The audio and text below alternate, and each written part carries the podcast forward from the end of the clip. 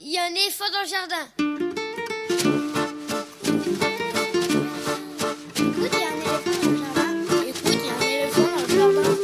Hein Bonjour, bonjour à toutes et à tous. Véronique Soulet au micro pour l'actualité culturelle des enfants, petits et grands en Île-de-France, une émission pour tous les adultes qui n'ont pas oublié qu'ils ont d'abord été des enfants. Chaque semaine, écoute, il y a un éléphant dans le jardin vous fait découvrir artistes, créateurs, initiatives, médiations qui offrent aux enfants de quoi nourrir leur imagination et leur curiosité. En tout cas, ce qui nous semble original, réussi, intéressant, avec des reportages, des chroniques, des interviews, des lectures, concoctées par les chroniqueurs et chroniqueuses de cette émission et moi-même. Aujourd'hui, avec moi au fil de l'émission, Elsa Gounod pour sa chronique littéraire et Lionel Chenaille pour sa lecture. Théâtre à voir, théâtre à écouter, théâtre à lire avec Sylvain Levet, seconde partie. La semaine dernière, nous avons parlé avec lui de L'Endormi, qu'il a coécrit avec Marc Namour. Aujourd'hui, on parle avec Sylvain Levet de Gros, un récit théâtral autobiographique qu'il interprète lui-même dans une mise en scène de Mathieu Roy, actuellement en tournée. Ce sera dans une dizaine de minutes. Ensuite, on emmène les très jeunes enfants à la Cité des sciences et de l'industrie à la Villette, explorer la notion de fragilité sous ses différents aspects dans l'exposition Fragile qui a démarré le 19 février dernier. Coup de projecteur avec sa commissaire Floriane Perrault. Ce sera dans une cinquantaine de minutes. En fin d'émission, Elsa Gounod proposera sa chronique littéraire Grand Livre pour petites personnes, puis Lionel Chenaille lira un extrait de littérature générale sur le thème de l'enfance. Écoute, il y a un éléphant dans le jardin, c'est l'émission qui ouvre des fenêtres sur l'actualité culturelle des enfants. Nous sommes ensemble pour une heure et même davantage, sans aucun babillage.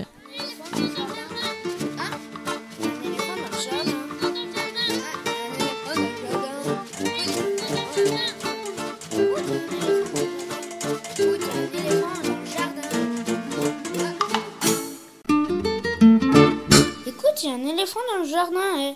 Pas de nouveautés discographiques cette semaine, alors je vous propose de commencer l'émission par notre habituelle chanson d'éléphant et celle d'aujourd'hui n'est pas choisie tout à fait au hasard. Gilbert Lafaille, le président et l'éléphant, une chanson pas toute neuve puisqu'elle date de 1977.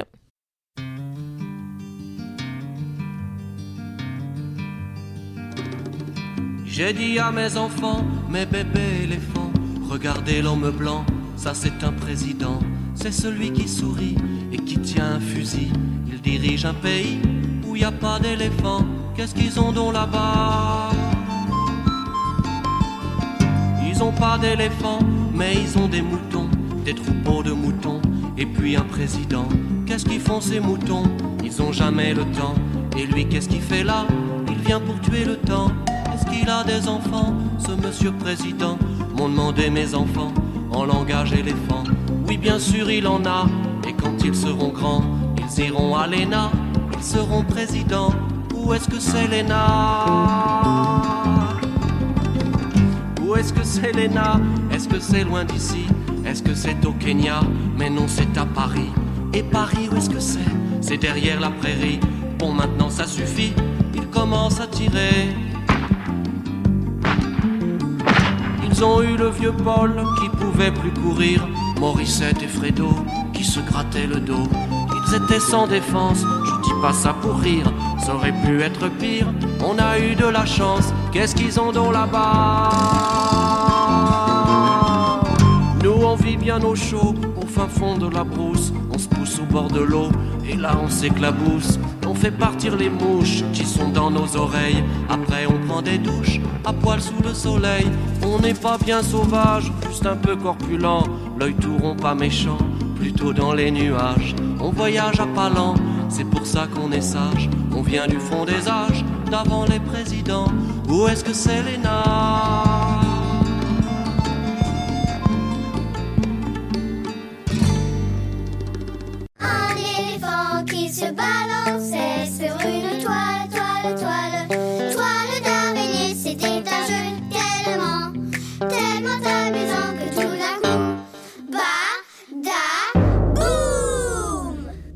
Et de notre chanson d'éléphant, on glisse tout naturellement à notre chronique Un éléphant dans les pages, autour des livres pour enfants dans lesquels un éléphant s'est glissé quelque part, dans un coin de l'image ou au détour d'une phrase, ou bien prenant majestueusement la pose, et comme ils sont nombreux, je choisis ceux qui m'ont particulièrement plu. Nathalie Fortier a l'art de manier les mots et les images avec beaucoup de poésie pour ouvrir grand sur l'imaginaire, et cela commence dès le titre de l'album, pourvu que l'on danse comme un jour de chance, avec cette phrase en guise de préface Quand j'ai un caillou dans mon soulier, je le garde, car je me dis que c'est le seul moyen qu'il a trouvé pour voyager. Et des cailloux, il y en a, et pas qu'un seul dans cet album, mais des dizaines de toutes les formes, petits ou gros, des vrais cailloux, sur lesquels Nathalie Fortier a dessiné de son crayon ou de son pinceau noir des dizaines de visages très expressifs, qui, complétés par son dessin et ses couleurs éclatantes, deviennent des personnages fantasques et étonnants. Chacun de ces personnages, ou plutôt de ces cailloux personnages, est amené à exprimer un vœu, comme dans les contes, car l'histoire commence dans un terrain vague où un jeune comédien s'entraîne toute une journée à répéter la fameuse phrase Toi, pour te remercier de m'avoir libéré, je t'offre ma gratitude éternelle et un vœu à exaucer. Et comme l'écrit encore Nathalie Fortier, à ses pieds, des tas de cailloux l'avaient écouté avec passion, et tous se mirent à rêver et Nathalie Fortier de raconter ses rêves, celui de Pablo, qui voudrait inventer des coiffures ébouriffantes pour les starlettes, Armand, qui rêve de venger tous les petits poussets du monde en cassant les dents de l'ogre, il y a les cailloux qui rêvent de voler ou de devenir araignées velues pour effrayer les humains qui marchent sur eux à longueur de journée, ou bien de les envoyer sur la lune ou d'aller au cirque, voir les dompteurs et les trapézistes virevolter sur le dos d'un éléphant ou encore Albertine qui rêve d'apprendre le rock'n'roll ou le passo double à tous les cailloux pour danser comme un jour de chance. Sous ses pastels et ses crayons au tracé minutieux, souvent facétieux, jouant des lignes et des rondeurs, chacun de ces cailloux personnages façonne à sa façon le petit théâtre imaginaire de Nathalie Fortier. Dans une mise en page, elle, très classique, illustration page de droite, texte page de gauche, et malgré la chute un rien espiègle qui ramène tout ce petit monde de cailloux dans la réalité, cet album invite à rêver, bien sûr, mais aussi à partir en quête de cailloux à transformer à son tour. Pourvu que l'on danse comme un jour de chance de Nathalie Fortier, apparu en mars au Rouergue, il coûte 17 euros à partager avec les enfants des 5-6 ans. Écoute, il y a un éléphant dans le jardin. eh. Dans l'album L'épopée d'Ido, au contraire de l'album précédent, la trame n'est pas nouvelle. Yido, un petit garçon, se réveille dans le noir de la nuit, il lui manque quelque chose, il lui manque Léo, qu'il se met à chercher partout dans sa chambre pour enfin le voir réapparaître sur la dernière page, et le lecteur découvre alors que Léo n'est autre que son doudou. Mais ce scénario, toujours très prisé par les jeunes enfants, permet surtout à l'auteur et à l'autrice de l'album de le mettre en scène de façon graphiquement intéressante, jouant astucieusement des oppositions et des contraires. Yido explore l'un après l'autre les différents coins de sa chambre, plongé dans le noir sur la page de gauche, plein de couleurs et de détails sur la page de droite, la caisse de jouets, le circuit de voiture, la table à dessin, l'aquarium, le tipi, etc. À gauche, la réalité donc, et à droite, la plongée dans l'imaginaire. À gauche, une seule couleur, un bleu nuit et ses déclinaisons, un très gros plan sur Yido dans son pyjama à carreaux, fouillant, cherchant, appelant Léo dans le bocal à poisson, dans son sac de jouets, tandis qu'en face, sur la page de droite, le bocal ou le sac de jouets se sont transformés en d'immenses terrains d'aventure dans lesquels l'œil du lecteur cherche le petit Yido parmi de nombreux détails incongrus. Sur les grandes pages de l'album, les illustrations réalisées à la palette graphique se déclinent dans un assortiment de couleurs très subtil. Ce sont des grandes compositions, très graphiques donc, faites d'aplats cernés d'un fin trait noir qui jouent sur les profondeurs et les proportions, sur la simplicité et la rondeur des formes, ou au contraire sur la précision géométrique des lignes, sans oublier l'éléphant couronne sur la tête en clin d'œil à Babar avec lequel Yido part en safari photo.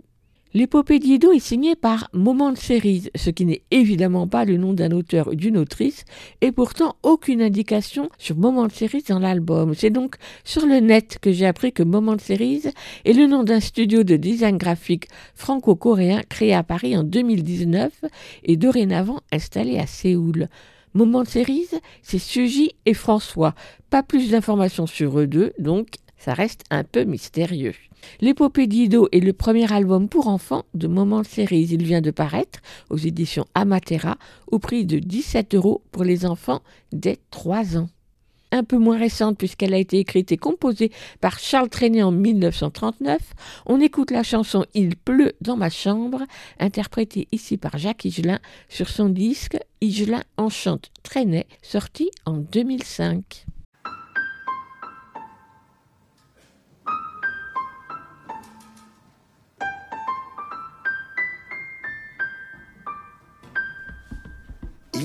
Dans ma chambre j'écoute la pluie, douce pluie de septembre qui tombe dans mon lit. Le jardin frissonne, toutes les fleurs ont pleuré pour l'avenue de l'automne et pour la fin de l'été. Mais la pluie fredonne sur un rythme joyeux. Tip top, ce qu'on entend la nuit. C'est la chanson de la pluie.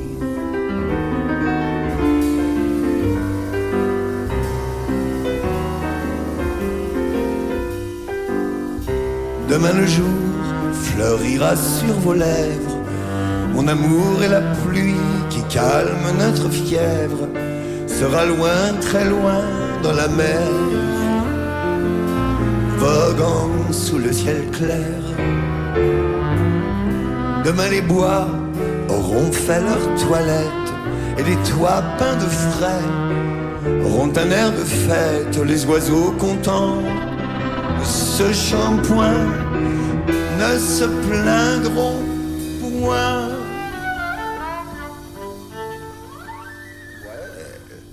Il pleut dans ma chambre il pleut dans mon cœur. Douce pluie de septembre chante un air moqueur. Dans toute la campagne poussent de beaux champignons. Et dans la montagne, le vent joue du violon. Tous les chats gouttières et dansent en rond top, tip tap, tip tip et top, tip tip tap et top. Voilà ce qu'on entend la nuit. C'est la chanson.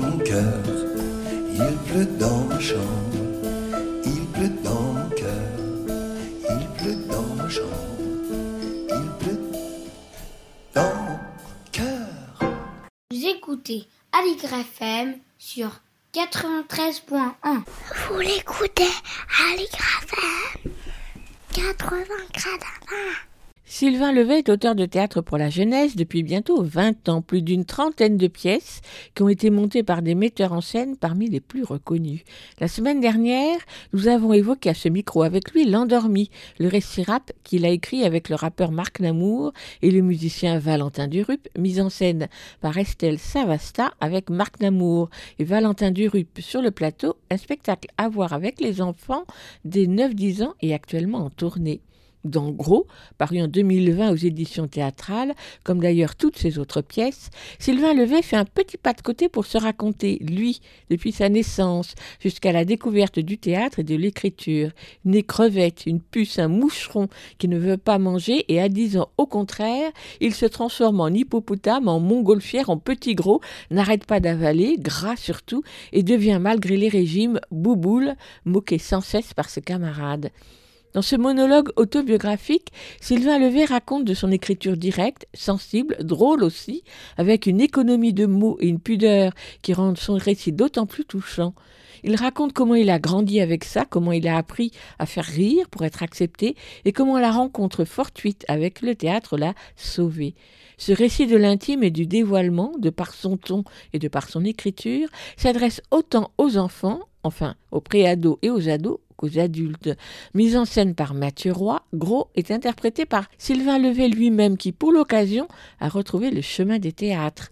Dans une cuisine reconstituée sur le plateau, Sylvain Levet s'adresse au public pour se confier en toute simplicité tout en préparant un gâteau au chocolat, un vrai, qu'il met à cuire dans le four. Et voilà la plupart de nos sens mobilisés pour écouter, regarder, sentir ces confidences tour à tour graves, tendres, drôles ou sérieuses.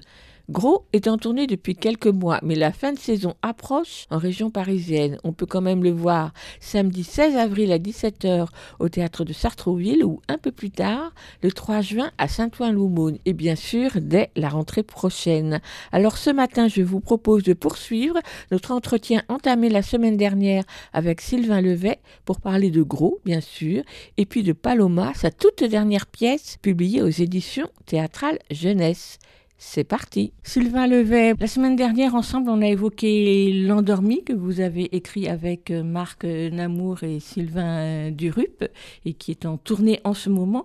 Aujourd'hui, on va évoquer une autre réalisation qui est Gros, donc pour lequel vous avez écrit et le texte et que vous jouez sur scène, et cette fois-ci mise en scène par Mathieu Roy de la Compagnie des Veilleurs. Alors si je ne me trompe pas, Gros a d'abord paru aux éditions théâtrales avant d'être mis sur scène, ou c'est le contraire, ou les deux en même temps? On ça a été les deux en même temps. J'ai écrit le texte il y a trois ans maintenant. C'était euh, une, une, commande d'écriture. Euh, c'est le Théâtre de la Tête Noire à Saran qui développe un projet depuis déjà quelques années que j'aime beaucoup et auquel j'ai eu la chance de participer, qui s'appelle Partir en écriture. On offre à un auteur ou une autrice euh, un budget pour partir où il veut dans le monde et il écrit ce qu'il veut et après ça donne lieu soit à des livres, soit à des mises en lecture, soit à rien du tout. Et en fait, il y a toujours une phrase qui accompagne le projet et l'année où j'ai eu la chance de participer à ce projet. La phrase était plus ou moins quand on écrit à partir de soi, est-ce qu'on parle au monde? Et du coup, je me suis dit, bah, je vais parler de moi. Puis on verra bien si ça parle au monde. Du coup, je suis parti sur l'écriture de Gros. Et après, je l'ai proposé en même temps à Mathieu Roy et en même temps à ma maison d'édition. Et les deux m'ont répondu euh, très vite d'ailleurs. C'était chouette pour, de la part des, deux en disant, moi, je suis d'accord pour le mettre en scène. Et mon éditeur Pierre Banos, moi, je suis d'accord pour le, le, publier. Donc, euh, je dis, bah, allez, on y va, on fonce. Et pour vous, c'était une évidence que c'est vous qui alliez l'interpréter? Pas du tout. Moi, je n'avais pas joué depuis 17 ans en fait, donc euh, je me concentrais sur mon métier d'écrivain. Quand j'ai fait la première lecture au théâtre de la Tête Noire à Saran, euh, il y a beaucoup de gens, il y avait beaucoup d'auteurs, d'autrices dans la salle, de comédiens, de comédiennes, euh, de directeurs, de directrices de théâtre. Il y en a beaucoup qui sont venus me voir en disant Mais il faut que tu le joues en fait, ce serait bien que tu le joues. Tu vois, ouais, on verra bien. Et pour moi, c'était hors de question. Et puis après, j'avais envoyé le texte parce que il, manquait, j'avais encore besoin de le travailler au festival Jamais Lu, qui est un festival euh, initié par euh, Marc-Antoine Cyr, par euh, aussi des auteurs et des autrices québécoises, qui viennent au théâtre ouvert une fois par an et on, ils proposent des lectures de textes en chantier. Et donc je leur envoie gros et puis ils me répondent non mais en fait euh, on aime beaucoup mais tu sais nous euh, c'est un groupe d'acteurs qui lit le texte et en fait là ça sert à rien que ce soit un groupe d'acteurs, faut que ce soit toi. Il y a que toi qui peux lire ce texte. Et puis en fait quand j'étais euh, artiste associé au Scène nationale du Jura, Virginie Bocard donc en plus du projet de l'endormi me dit j'aimerais bien qu'il y ait quelque chose de personnel à toi aussi, quelque chose que tu fasses et je lui dis oh bah écoute j'ai ce texte je peux peut-être euh, faire des lectures. Et elle me dit, euh, bah non, mais tu vas le jouer. Et je lui réponds, ben ouais. Je me dis, allez, il faut y aller à un moment donné. Elle me pousse, c'est pas la première. Elle me dit, bah écoute, tu trouves un metteur en scène ou une metteuse en scène, et puis on y va. Et en fait, je voulais quelqu'un que je ne connaissais pas trop. Je connaissais le travail de Mathieu Roy, mais je le connaissais pas personnellement parce que je voulais, quitte à me mettre en danger, me mettre complètement en danger. Je voulais vraiment une aventure totale. Et du coup, j'ai envoyé un mail à Mathieu Roux, s'était croisé, euh, mais sans jamais se connaître. Et en fait, Mathieu me répond euh, quelques temps après, ok, moi je suis partant. Et j'ai beaucoup aimé parce que la première fois on s'est rencontrés pour de vrai, on a pris le temps de discuter, il m'a pas du tout parlé de production, il m'a vraiment parlé du texte. qu'est-ce que lui voyait dans ce texte, pourquoi ça le touchait humainement et si euh, intimement? Et je me suis dit, ah, je crois que j'ai pris la bonne personne. Et puis il m'a dit, ben, le but du jeu, on avait une petite production pour faire des lectures au scène nationale du Jura. Puis euh, au bout de la cinquième lecture, tout public avec texte en main, on s'est dit, mais en fait, faut monter un spectacle avec. Mathieu a dit, mais oui, c'est clair, il faut qu'on aille plus loin. Donc au départ, on a fait plein de lectures. Et puis est arrivé le moment où on a créé Au Manque à l'Espal avec une version plateau ce coup-ci. Je veux bien que vous présentiez les textes euh, comme vous le présenteriez à des enfants.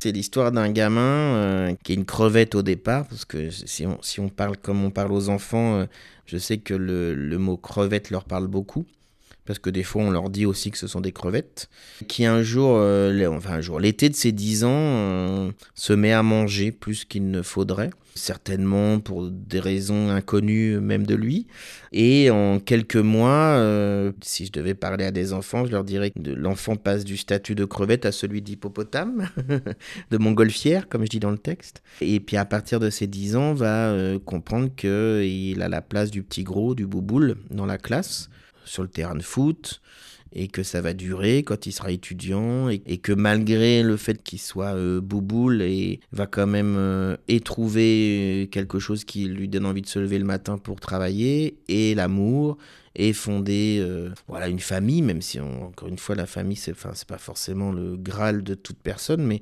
toujours est-il que il y, a, y a une construction de quelque chose malgré le fait d'être le petit gros de la classe quoi et pour moi, c'est vraiment important de leur dire ça, que la norme ne fait pas le bonheur et que même si on est en dehors d'une norme, on peut trouver euh, un chemin qui est son propre chemin et qui est un chemin tout à fait respectable.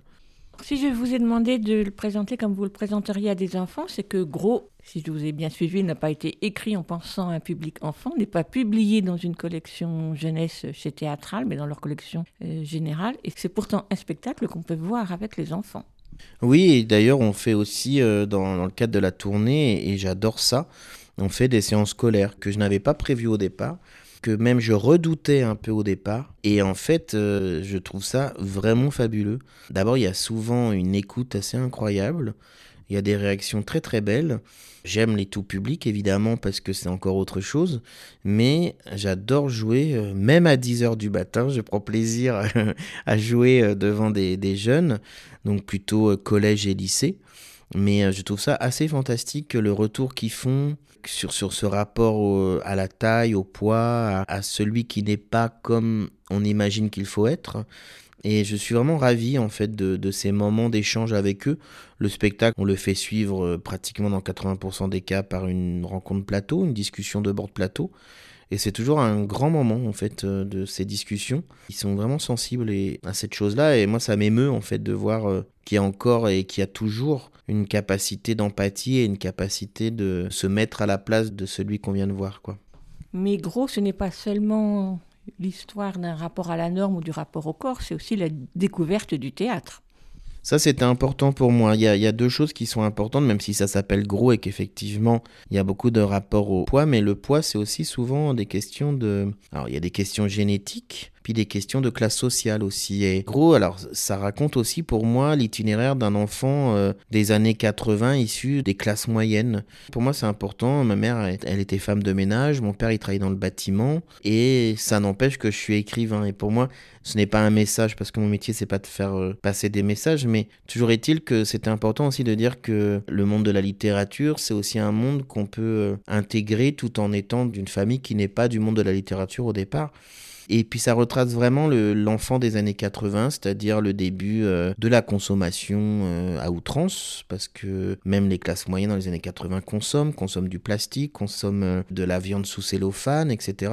Et puis la troisième chose, c'est cette découverte du théâtre qui va transformer mon rapport au monde.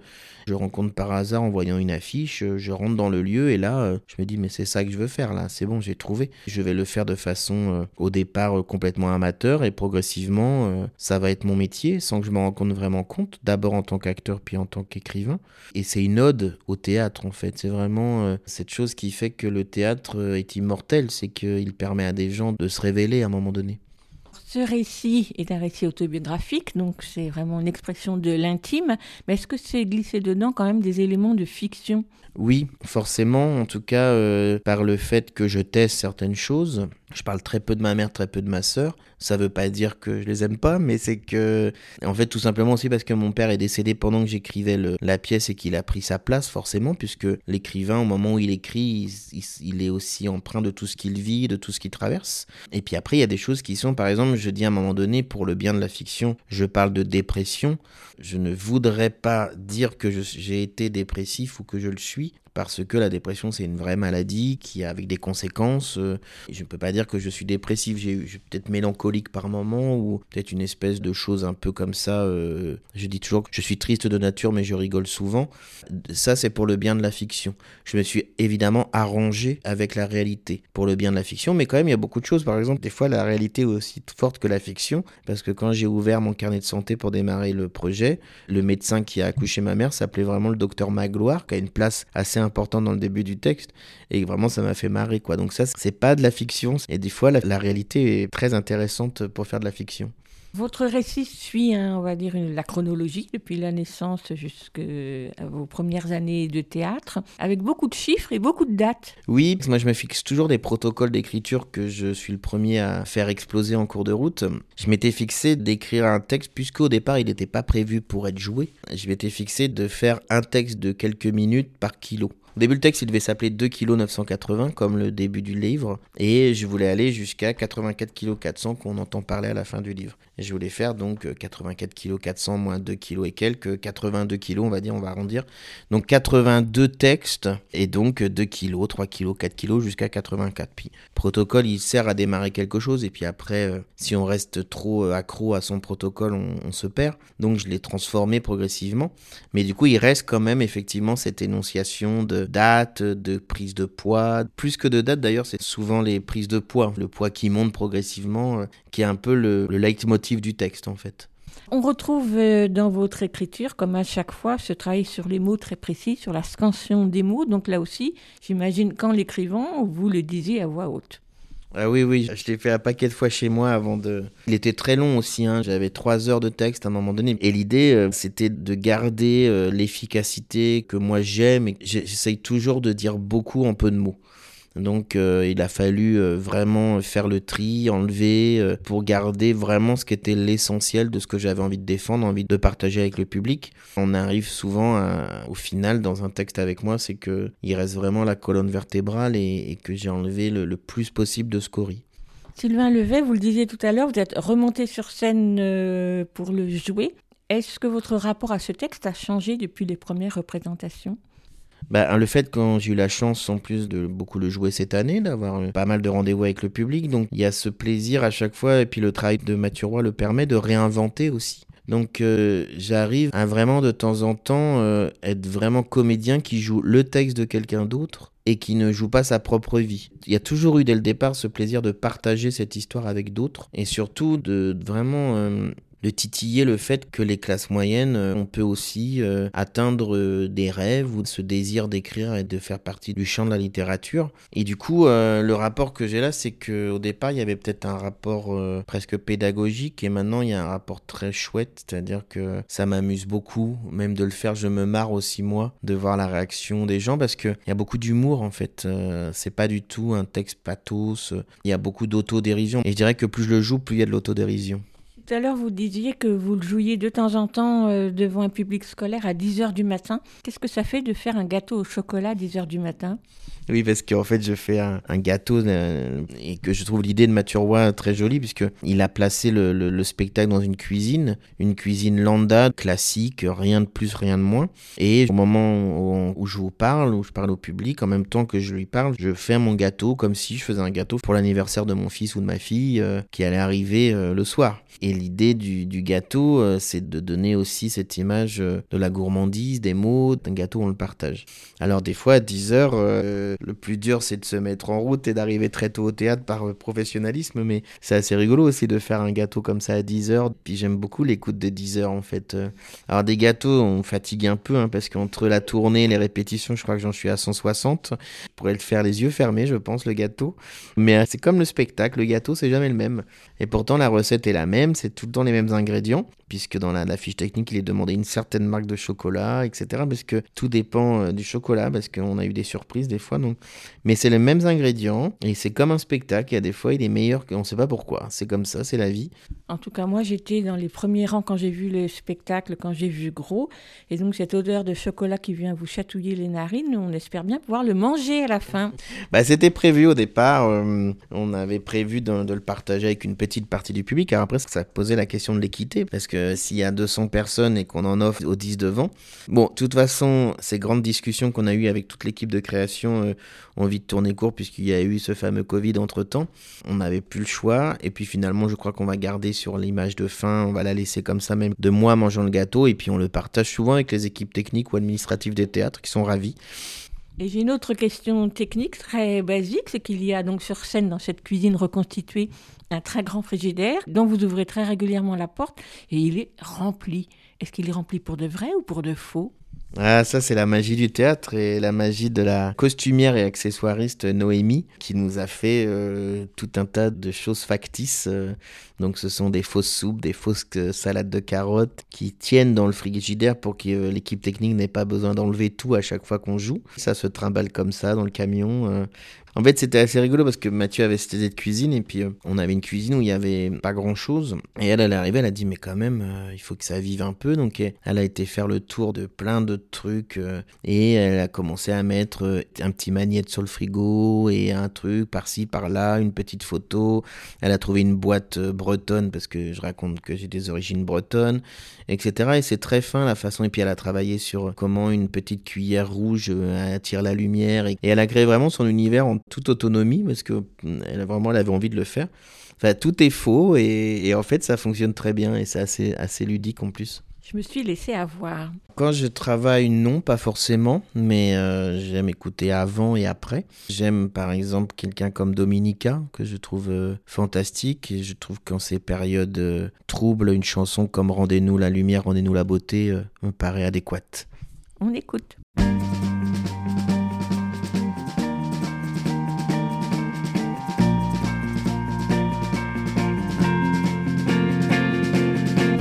Voit des autoroutes, des hangars, des marchés, de grandes enseignes rouges et des parkings bondés. On voit des paysages qui ne ressemblent à rien, qui se ressemblent tous et qui n'ont pas de fin. Rendez-nous la lumière, rendez-nous la beauté. Le monde était beau et nous l'avons gâché. Rendez-nous la lumière, rendez-nous la beauté. Si le monde était beau, nous l'avons gâché. On voit de pleins rayons de bêtes congelées, leur peur prête à mâcher par nos dents vermillons. On voit l'écriture blanche des années empilées. Tous les jours c'est dimanche, tous les jours c'est prier. Rendez-nous la lumière, rendez-nous la beauté. Le monde était si beau et nous l'avons gâché. Rendez-nous la lumière, rendez-nous la beauté. Si le monde était beau, nous l'avons gâché.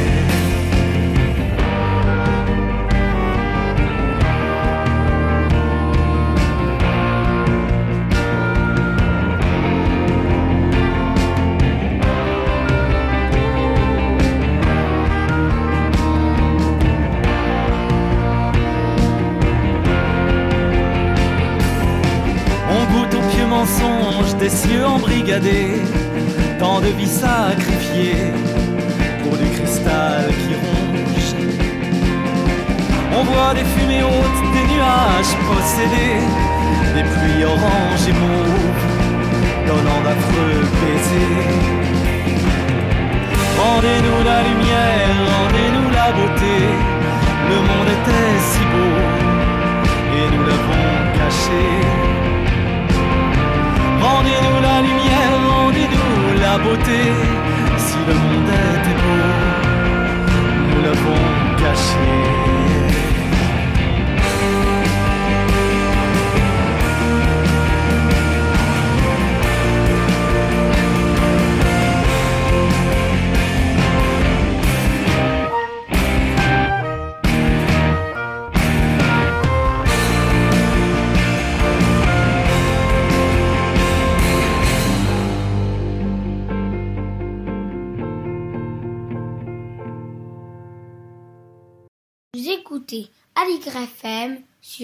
93.1.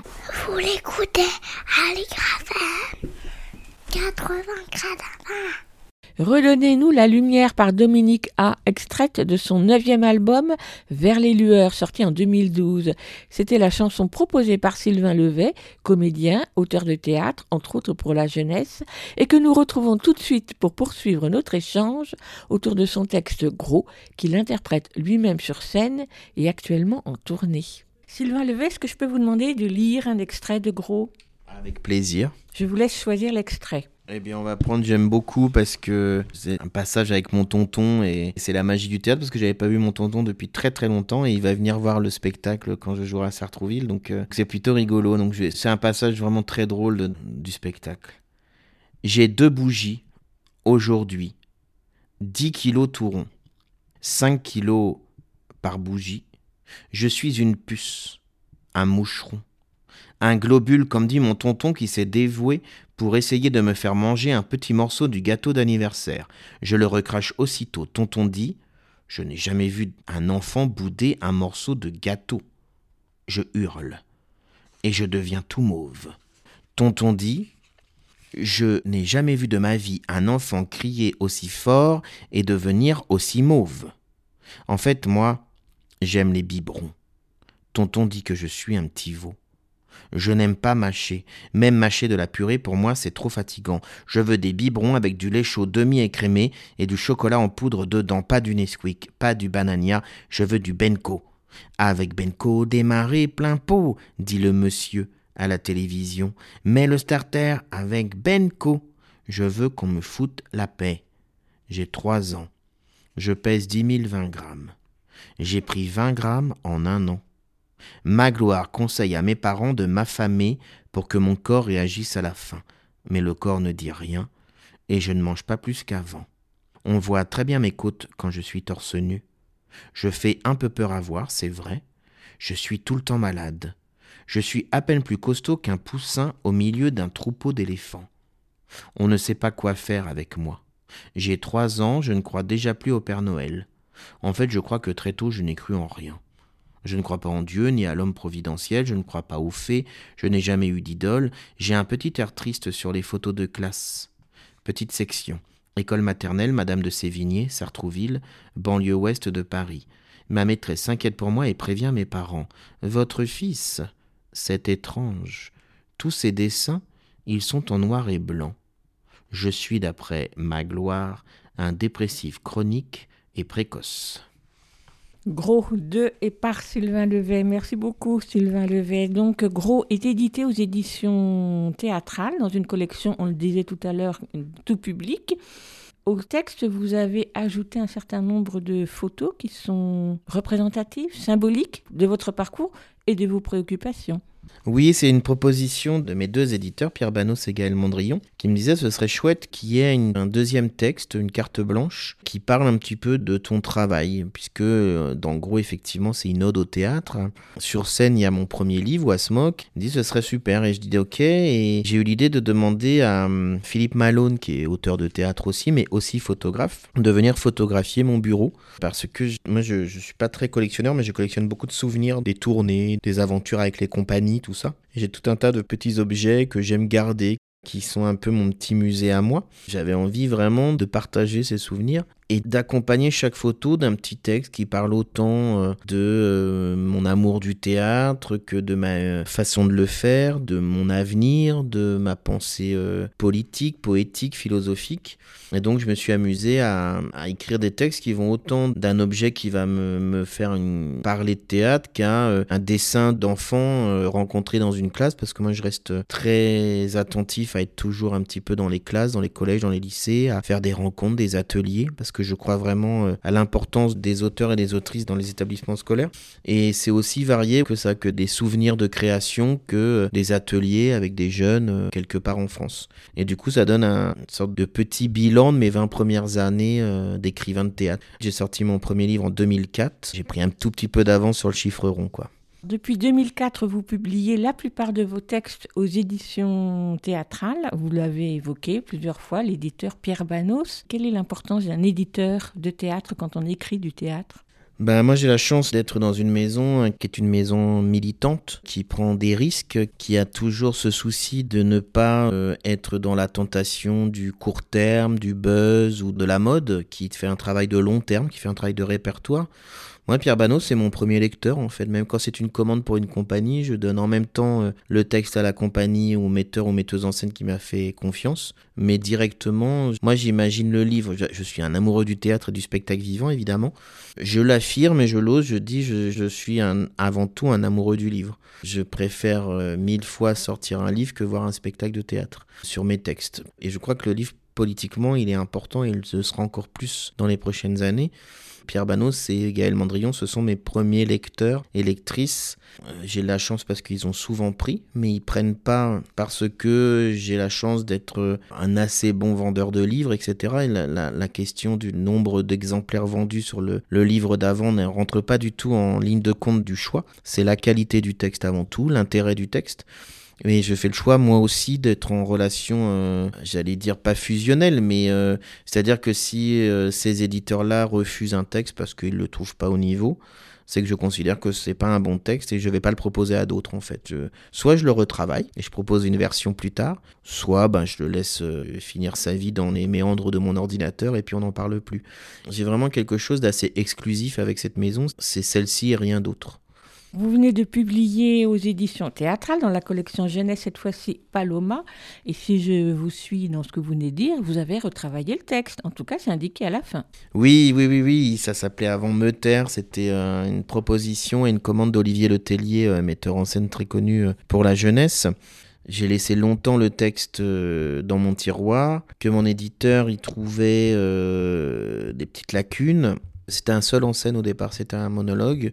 Et alors, c'est pas du tout pour faire genre ni euh, de façon opportuniste, c'est quelque chose auquel je crois beaucoup. J'ai eu la volonté euh, de faire une pièce à distribution exclusivement féminine. Parce que le texte le permettait, ça avait du sens pour moi de le faire.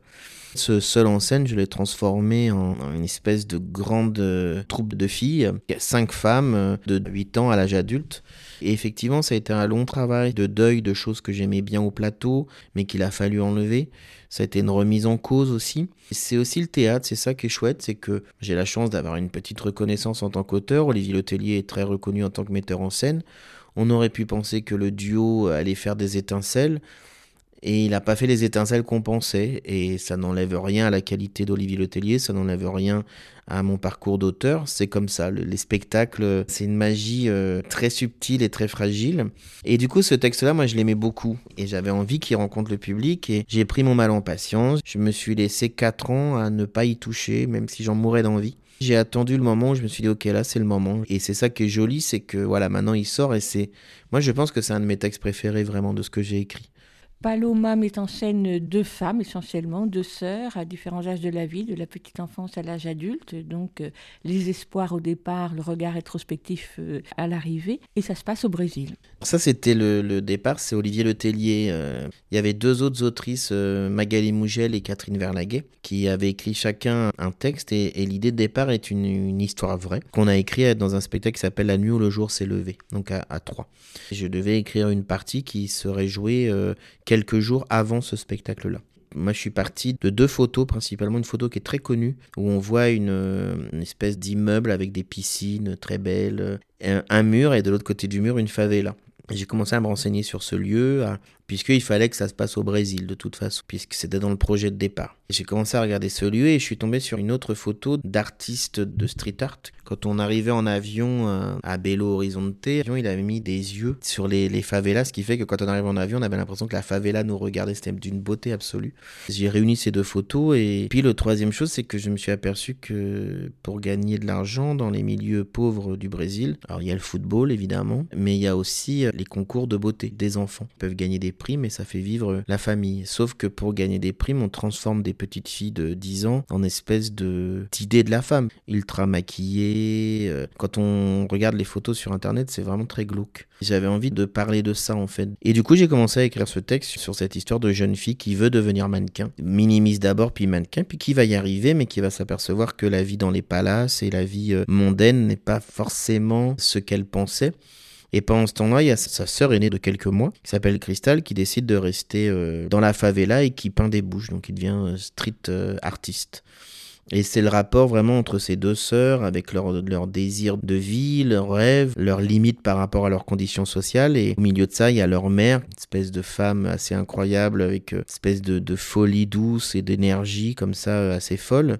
Et j'avais lu aussi que le mur qui séparait ces deux mondes, j'en parle dans Paloma, est un mur qui empêche les gens, parce qu'en fait les femmes de ménage travaillent souvent dans les bâtiments d'en face, dans les bâtiments de luxe, mais pour aller faire le ménage, elles sont obligées de prendre un bus qui a deux heures de trajet aller, deux heures de trajet retour, alors que finalement il suffirait de faire un trou dans le mur pour euh, aller travailler. Et donc la fiction, elle vient de là, c'est-à-dire il y a une femme qui habite du côté des gens qui ont de l'argent, qui va militer pour qu'il y ait des portes qui s'ouvrent et qui permettent aux gens de gagner déjà 4 heures de bus aller-retour dans une journée, ce qui est énorme. Puis après, on va voir comment tout ça évolue. Effectivement, les personnages prennent la parole à différents âges euh, de leur vie.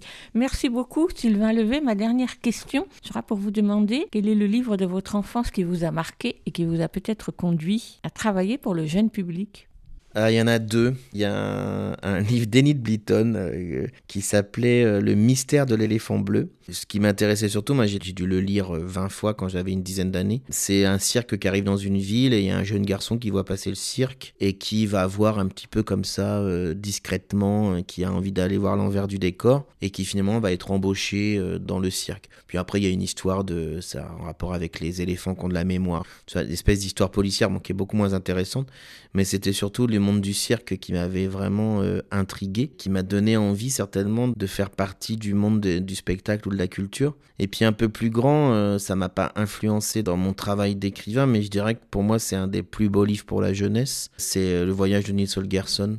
Merci beaucoup, Sylvain Levet. Ben merci beaucoup à vous et puis euh, au plaisir. Gros est en représentation samedi 16 avril à 17h au théâtre de Sartrouville et un peu plus tard en fin de saison le 3 juin à Saint-Ouen-l'Aumône et bien sûr dès la rentrée prochaine. Le texte de Gros avec les photos de Philippe Malone ainsi que celui de Paloma sont tous les deux publiés aux éditions théâtrales et comme j'aime bien le répéter, faire lire du théâtre jeunesse aux enfants, c'est facile. Je vous propose d'écouter maintenant une autre chanson qu'aime fredonner Sylvain Levet quand il travaille. En tout cas, c'est ce qu'il a écrit dans la postface de Gros. Hero par le groupe américain Family of the Year, extraite de son deuxième album Lova Vista sorti en 2012. Une chanson que vous avez certainement entendue car souvent reprise dans les films ou même dans des séries.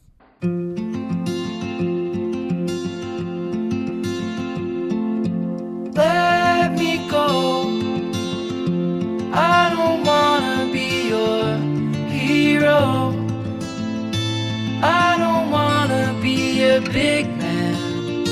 I just wanna fight with everyone else. Your masquerade. I don't wanna be a part of your parade. Everyone deserves a chance to walk with everyone else while holding down job to keep my girl around. And maybe buy me some new strings and her a night out on the weekend. And we can whisper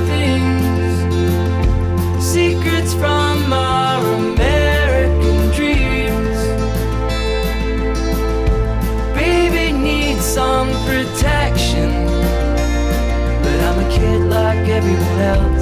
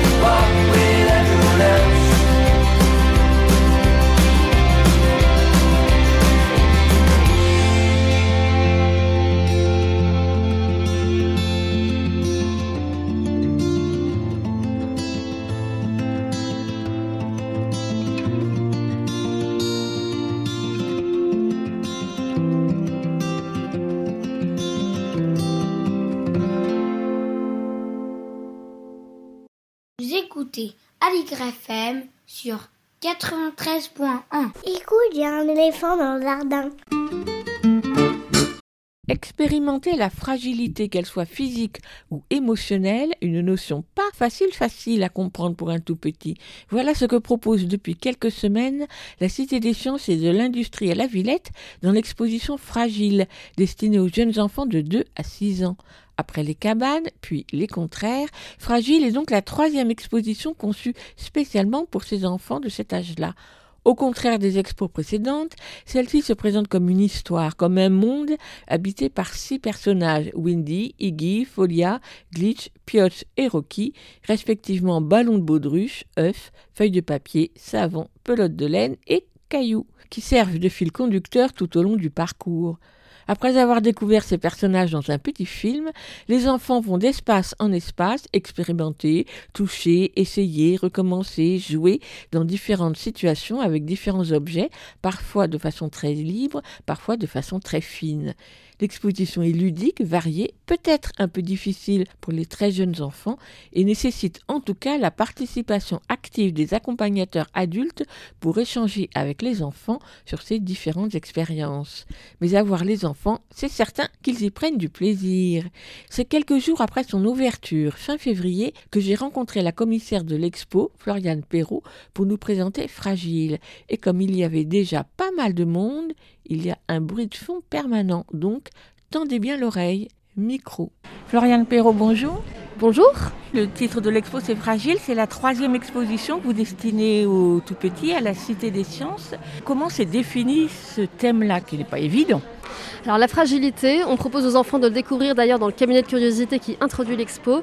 Euh, L'idée c'est de dire aux enfants que la fragilité est partout, qu'elle fait partie de la vie. Et on parle ici de fragilité à la fois physique et à la fois psycho-affective. Donc par exemple, euh, on parle du vase qui risque de se casser, mais on parle aussi euh, du bras de l'enfant qui s'est cassé. Toi aussi tu es fragile, tu peux te casser. On parle aussi de la fragilité liée à l'isolement. Donc euh, par exemple, euh, euh, dans l'histoire de l'exposition, on a ce ballon de baudruche qui s'envole, qui est perdu dans cette tempête et qui se retrouve isolé loin de ses amis. Là, on parle vraiment de la fragilité sous tous ses aspects. On parle aussi du côté éphémère de la fragilité. Par exemple, ce bonhomme de neige qui va fondre sous un soleil menaçant. Alors les autres expositions, si je me souviens bien, les enfants rentraient et allaient là où ils voulaient, ils expérimentaient comme ils voulaient dans tous les sens euh, et dans un ordre euh, qu'ils décidaient d'eux-mêmes. Là, vous vous proposez plutôt un parcours. Oui, tout à fait. On va proposer aux enfants de rentrer dans une histoire. Pour aborder ce sujet, ils vont faire la connaissance de petits personnages qui sont un ballon de baudruche, un savon, une feuille de papier, un œuf, une pelote de laine et un caillou. Et ils vont les suivre. Et donc pour les suivre, eh il fallait nécessairement qu'il y ait un parcours un petit peu guidé, puisque d'abord ils rencontrent les personnages dans le Petit Monde, qui est un film d'introduction qui présente l'histoire, où là ils vont voir ce caillou qui se pensait le plus solide, qui finalement va se casser. Et ensuite ils vont l'emmener au pays de la réparation. Donc le pays de la réparation, c'est la dernière étape de l'expo. C'est un peu le clou du spectacle, le pays marabout de ficelle. Et sur le chemin vers le pays de la réparation, eh bien, la grande aventure, qui est cet espace plus exploratoire où les enfants vont découvrir à travers différentes petites histoires, différentes facettes de la fragilité et surtout jouer avec ces personnages. Donc le principe, c'est on s'arrête, on prend son temps pour écouter une histoire et ensuite on agit. Voilà, exactement. L'exposition est ponctuée par ces petits dioramas parleurs qui sont des petits décors dans lesquels on retrouve les personnages, euh, j'ai presque envie de dire en chair et en os, comme une sorte d'illustration d'un épisode de l'histoire. Donc par exemple, on voit euh, un décor où on a un œuf qui est en train de dévaler une montagne avec la pelote de laine qui le rattrape, euh, enfin qui, s'est positionnée juste en dessous pour le rattraper. Et à côté de cette histoire, que les enfants écoutent pendant deux minutes, eh bien, il y a un jeu dans lequel on retrouve cet œuf avec lequel les enfants vont jouer. Ils vont lui faire faire un parcours un peu acrobatique et voir comment l'œuf se comporte, essayer de l'accompagner pour éviter qu'il ne tombe. Et la particularité de cet œuf dans l'expo, c'est qu'il peut se casser, s'il tombe, il se casse en deux. Et grâce à un petit principe d'aimant, ben, on peut le recoller et le réparer. Quelles sont les difficultés que vous avez rencontrées pour euh, permettre aux enfants justement de tester la, fragilité? Une des psychomotriciennes avec qui on a travaillé nous a vraiment insisté sur cette idée qu'il fallait que les enfants puissent tester les limites de la fragilité. Dans une exposition, vous imaginez que bien que c'est pas évident, on va pas proposer aux enfants de casser des verres, des bols, des vases, etc. Donc, euh, eh bien, c'est ça la difficulté à laquelle on s'est heurté. On a essayé de trouver des réponses justement. Donc, euh, bah, une des réponses c'est cet œuf qui, qui peut se casser, et en, leur proposant aussi dans l'expo, on parle vraiment de l'apprivoiser la fragilité, apprendre à l'aborder. Donc, on va aussi leur, leur proposer d'apprendre à adapter leurs gestes à des situations fragiles. Donc il y a un endroit aussi où ils vont porter un plateau sur lequel on met l'œuf, euh, le savon et le caillou. Et donc à apprendre à le, transporter, à transporter tous ces petits personnages fragiles sans les faire tomber. Euh, et puis on a aussi un petit jeu multimédia dans lequel les enfants vont pouvoir euh, expérimenter différentes situations qu'on ne pouvait pas faire dans l'exposition en vrai. Windy, le ballon de baudruche, qui va se retrouver face à un cactus. Et du coup, bah, dans le jeu, on peut rapprocher le ballon jusqu'à ce qu'il éclate sur le cactus. Folia la feuille qui va se retrouver face à une bougie, pareil. Voilà, l'idée c'est aussi de parler de la relativité, de la fragilité, qu'on est tous forts et fragiles, mais suivant les situations, la fragilité ne s'exprime pas de la même façon. On peut être fragile dans un environnement, moins fragile dans un autre.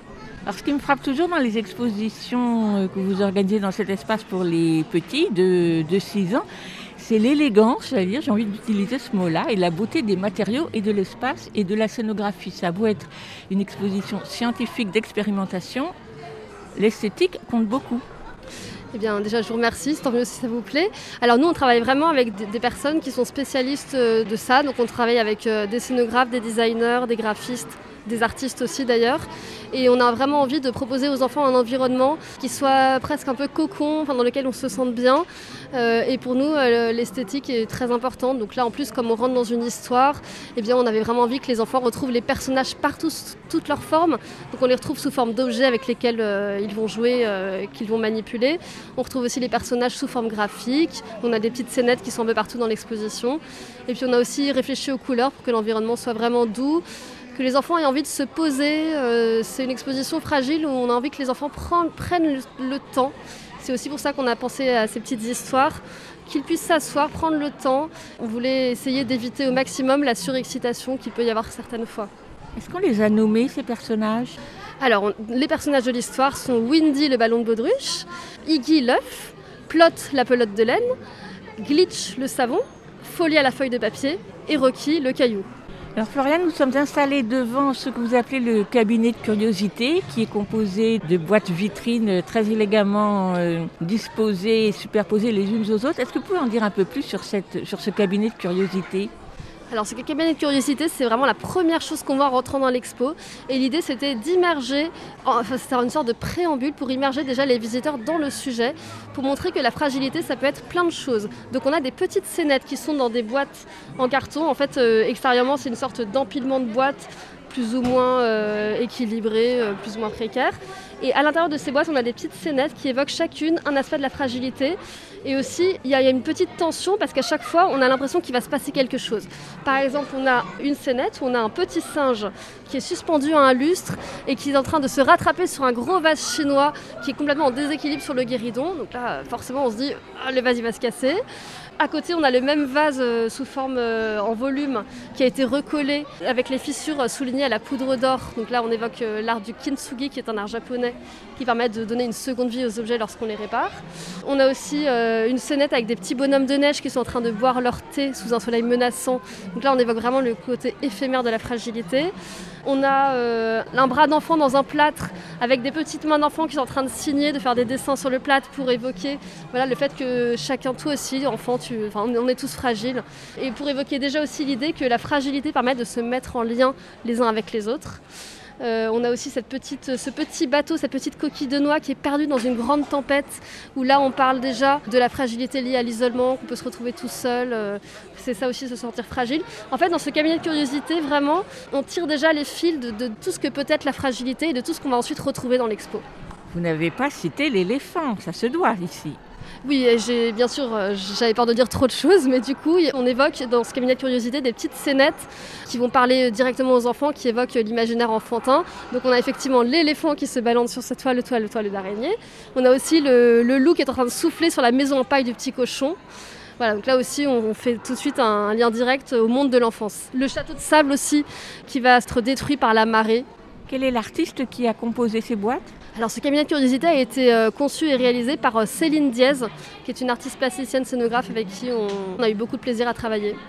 Alors moi j'aurais un petit bémol, mais peut-être que vous allez me contredire, c'est sur le film qui est à l'entrée, parce que je l'ai trouvé assez long, la mise en situation. Ça dure bien cinq minutes, et j'ai trouvé ça un peu long, mais peut-être que j'exagère. Alors euh, oui, je comprends que pour les tout petits, on puisse se dire que c'est un petit peu long. Alors ce film, on l'a vraiment pensé comme une introduction dans l'histoire. Donc la difficulté, c'était qu'il fallait présenter à ce moment-là les six personnages de l'histoire, présenter l'intrigue aussi. Il fallait pas non plus que ce soit trop rapide pour que les petits enfants aient le temps de bien saisir chaque chose. Donc euh, voilà, il y a l'intrigue, tous les personnages se présentent. On commence à comprendre qu'ils ont chacun leur caractère. Et puis Rocky arrive, il y a son accident qu'il fallait vraiment mettre en scène. Il se casse. Et après, la petite résolution, c'est bon, bah, euh, on va essayer de te réparer. On va t'emmener au pays marabout de ficelle, là où on répare tout. Une chose importante à signaler pour ce film, c'est que c'est une vidéoprojection. Donc, c'est pas un écran déjà. Donc, il y a quand même quelque chose d'assez doux euh, qui se dégage. Et euh, le film, enfin, la vidéoprojection est en fait un vidéo mapping, puisqu'on a un décor d'objets réels qui est mêlé aux images projetées. Donc en fait, on a un décor d'objets euh, un peu empilés, en déséquilibre. On a des assiettes et des verres. on a une, pile de livres euh, qui, retiennent une, table, un pied de table, lui-même sur une balle de tennis. Voilà, donc déjà dans ce film d'introduction, on présente les personnages, on fait rentrer les enfants dans l'intrigue de l'expo et euh, on joue déjà aussi sur le côté instable aussi de la fragilité. Vous avez raison de le signaler. Depuis que l'exposition a ouvert, donc au moment de cette interview, ça fait juste une semaine, est-ce que vous avez eu des réactions d'enfants qui vous ont ou fait très très plaisir ou qui vous ont étonné? Alors beaucoup de réactions, euh, les deux qui nous ont fait très très plaisir et qui nous ont beaucoup étonnés. Parmi les petites pépites qu'on a eues, euh, alors déjà euh, le petit enfant qui veut souffler dans le cabinet de curiosité, je ne l'ai pas dit, mais il y a un pissenlit géant sous, un, sous une cloche en verre. Euh, le petit enfant qui a voulu souffler dessus, on a trouvé ça très mignon. Après l'enfant qui sort du, grand film d'introduction et qui retrouve les personnages de l'histoire dans les décors et dans les jeux et qui dit « Oh regarde, ils sont là !»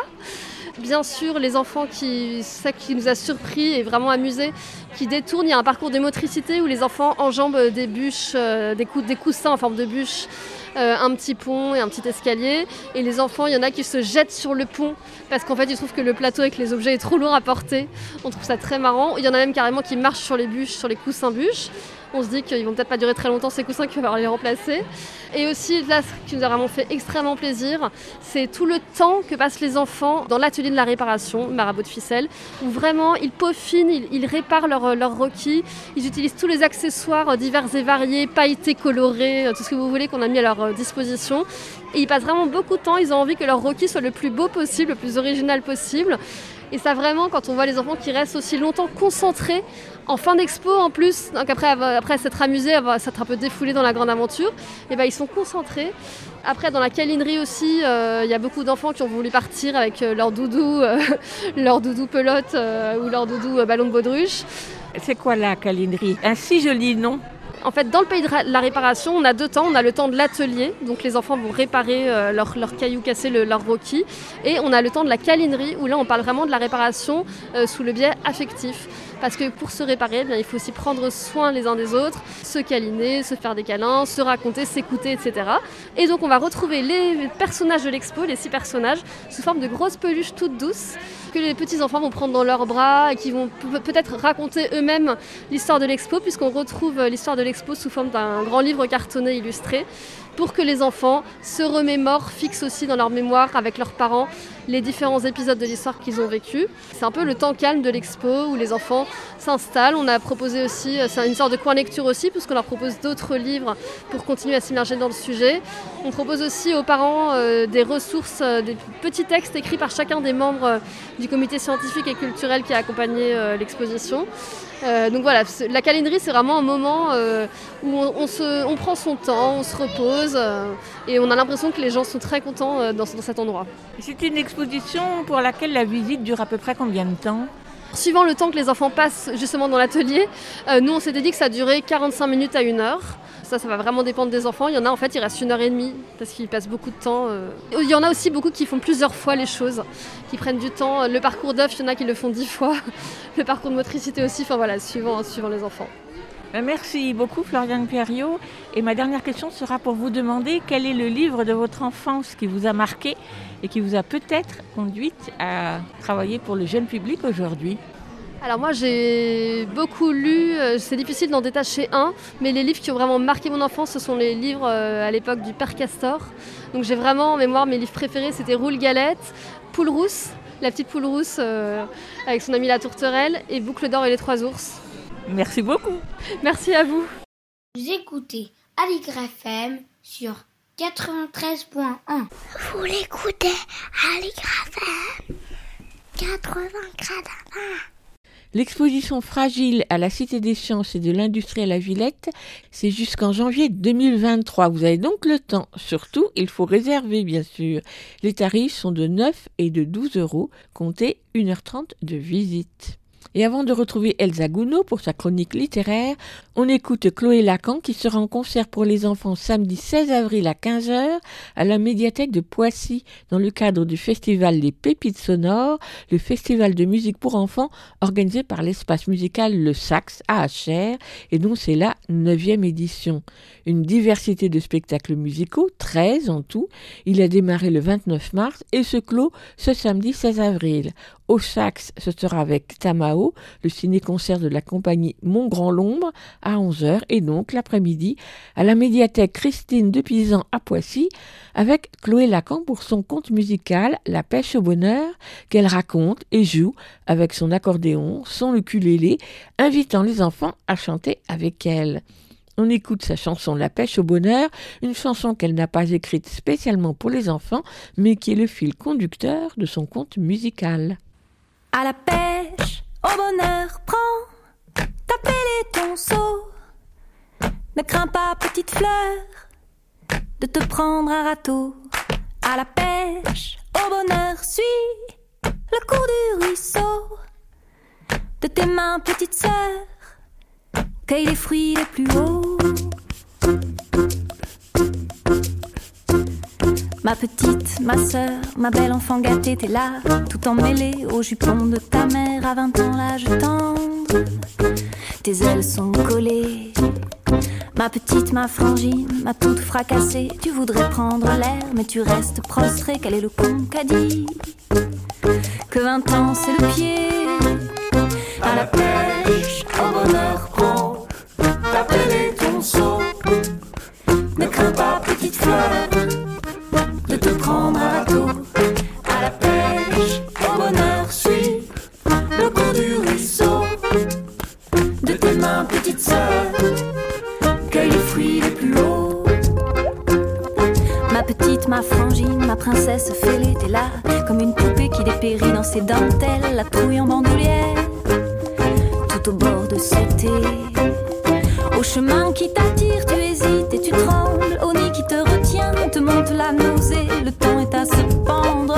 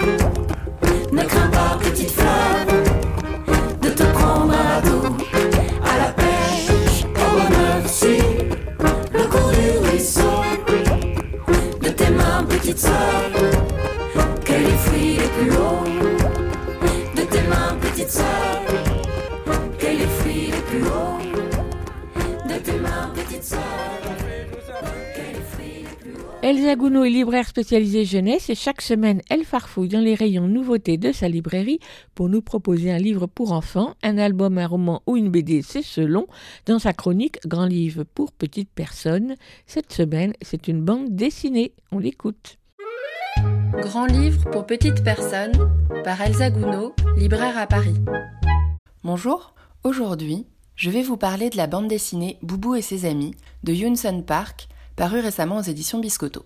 J'ai déjà parlé ici des éditions Biscotto et dit tout le bien que je pense de leur publication en bande dessinée jeunesse par des livres drôles, beaux, malins et à réelle hauteur d'enfants, en plus de leurs très intéressants albums jeunesse. Ici, on ne déroge pas à la règle, et voilà donc une nouvelle bande dessinée très réussie qui s'adresse aux tout jeunes lecteurs comme une parfaite entrée en matière pour commencer à lire, regarder et découvrir de la bande dessinée. Yoon Sun Park est une autrice et illustratrice coréenne établie en France depuis ses études. Elle a déjà publié plusieurs bandes dessinées pour enfants ou adultes, et notamment la série du Club des chats ou le récit autobiographique En Corée aux éditions Misma. Elle est également traductrice du coréen et m'a par là permis de découvrir Détective Kan de Min Seok Ha, fantastique bande dessinée publiée en français chez Misma également. Dans Boubou et ses amis, l'on suit tout au long de cinq histoires courtes en bande dessinée les aventures de Boubou, un petit chien, son maître Antonin et deux de ses amis. L'on se retrouve entre amitié, jeux et péripéties toujours plus farfelus, voire fantastiques. Toute la petite bande du chien et de ses amis enfants imagine à partir de trois fois rien tant de lutins facétieux, de passages secrets que d'objets qui prennent vie. Les enfants embarquent alors le chien dans leur folle équipée, dont il devient autant le héros que la mascotte. Alors que l'on passe du point de vue du chien à celui des enfants, autant de fantaisie que d'espièglerie se dégagent de ces récits pour le plus grand plaisir des lecteurs. Toute l'action est mue par une joie et un humour tout enfantin et délicieux, par une attention à tous ces petits détails qui peuvent mener à une aventure rocambolesque. Voilà tant d'idées, d'inventions d'enfants et de chiens pour faire de leur vie de tous les jours une aventure que l'on partagerait volontiers. L'autrice développe ici un humour finement absurde une sorte de premier degré réjouissant, apportant beaucoup de fraîcheur et de justesse dans sa représentation de l'enfance. C'est un regard doux, bienveillant et malin sur les liens d'amitié à ce jeune âge, sur l'imagination débridée, sur les aventures que l'on vit, que l'on invente et que l'on raconte.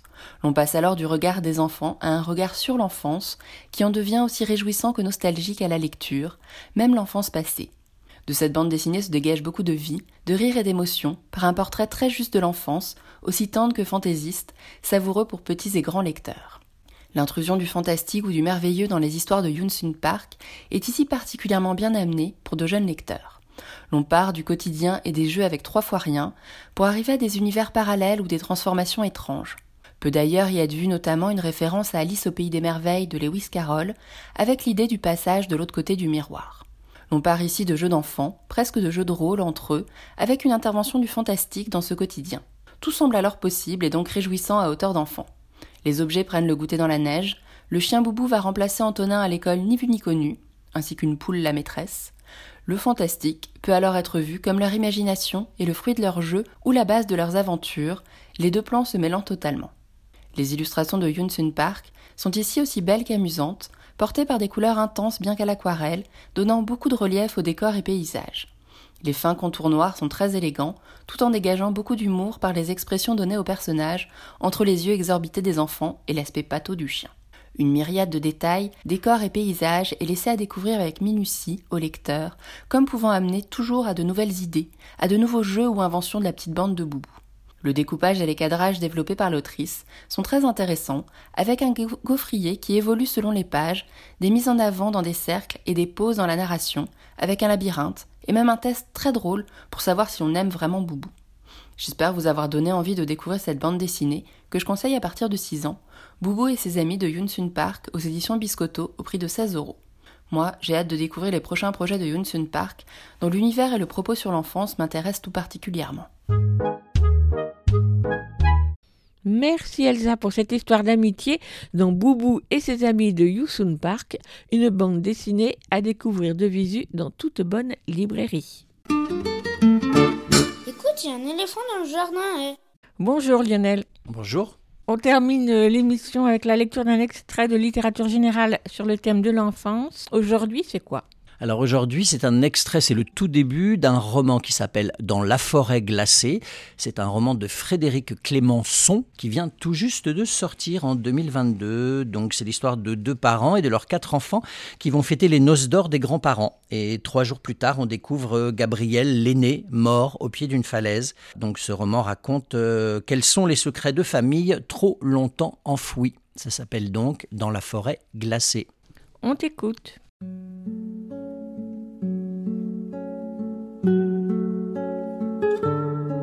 Nous étions quatre, fabriqués avec une régularité de métronome tous les quatre ans.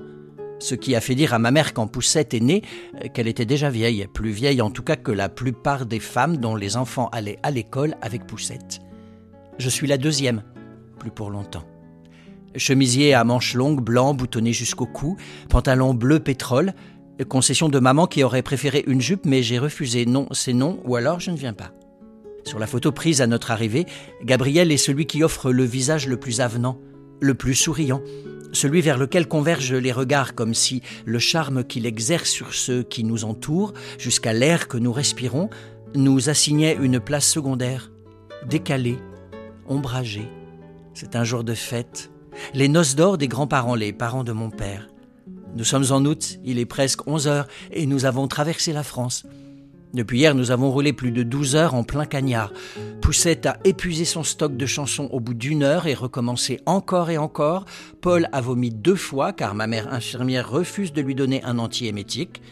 Gabriel, seul sur l'unique siège arrière, n'a pas dit un mot, a somnolé ou maté son Samsung, a laissé Hannibal, notre bouvier, baver sur son jean pendant tout le trajet sans brancher. On sera 18. J'aurais l'impression de flotter dans un endroit peuplé de fantômes. Impression nourrie par l'endroit qu'ils ont loué pour ces retrouvailles, une baraque de granit gris tout en longueur, qui ressemble un peu à notre maison, mais en plus grand. Couché au creux d'une colline pierreuse à laquelle on accède par une route étroite bordée d'arbres, qui forme au-dessus de nos têtes une voûte laissant à peine passer la lumière. La route débouche sur une clairière au milieu de laquelle se dresse un calvaire imposant, gargouille et Christ moussu en guise de comité d'accueil, c'est à peine si on remarque la chapelle à l'arrière mangée par la vigne vierge et toiture crevée. Mon père roule au pas.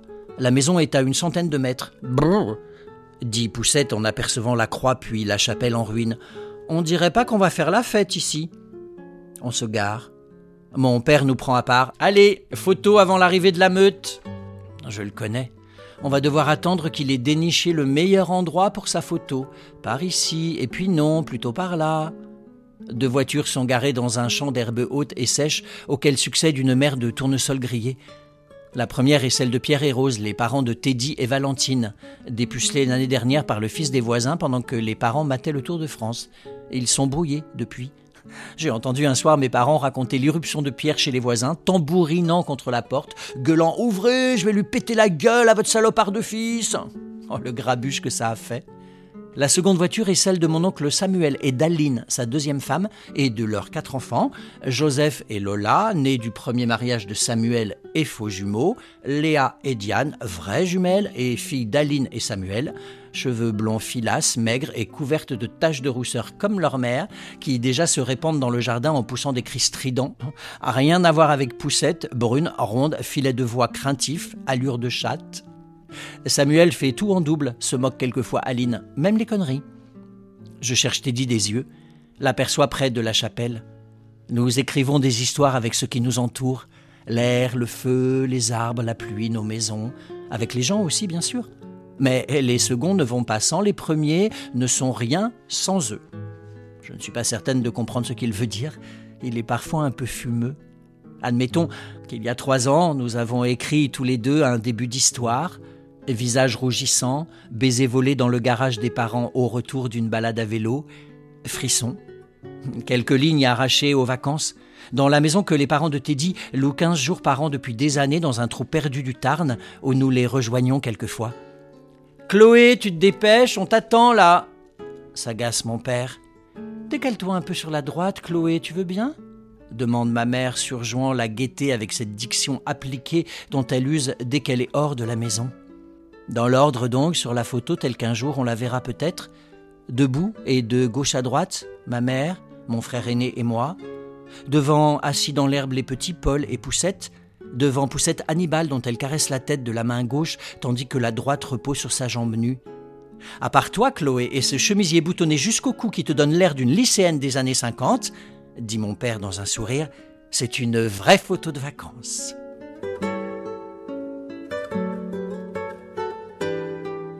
Tu nous rappelles le titre de ce roman?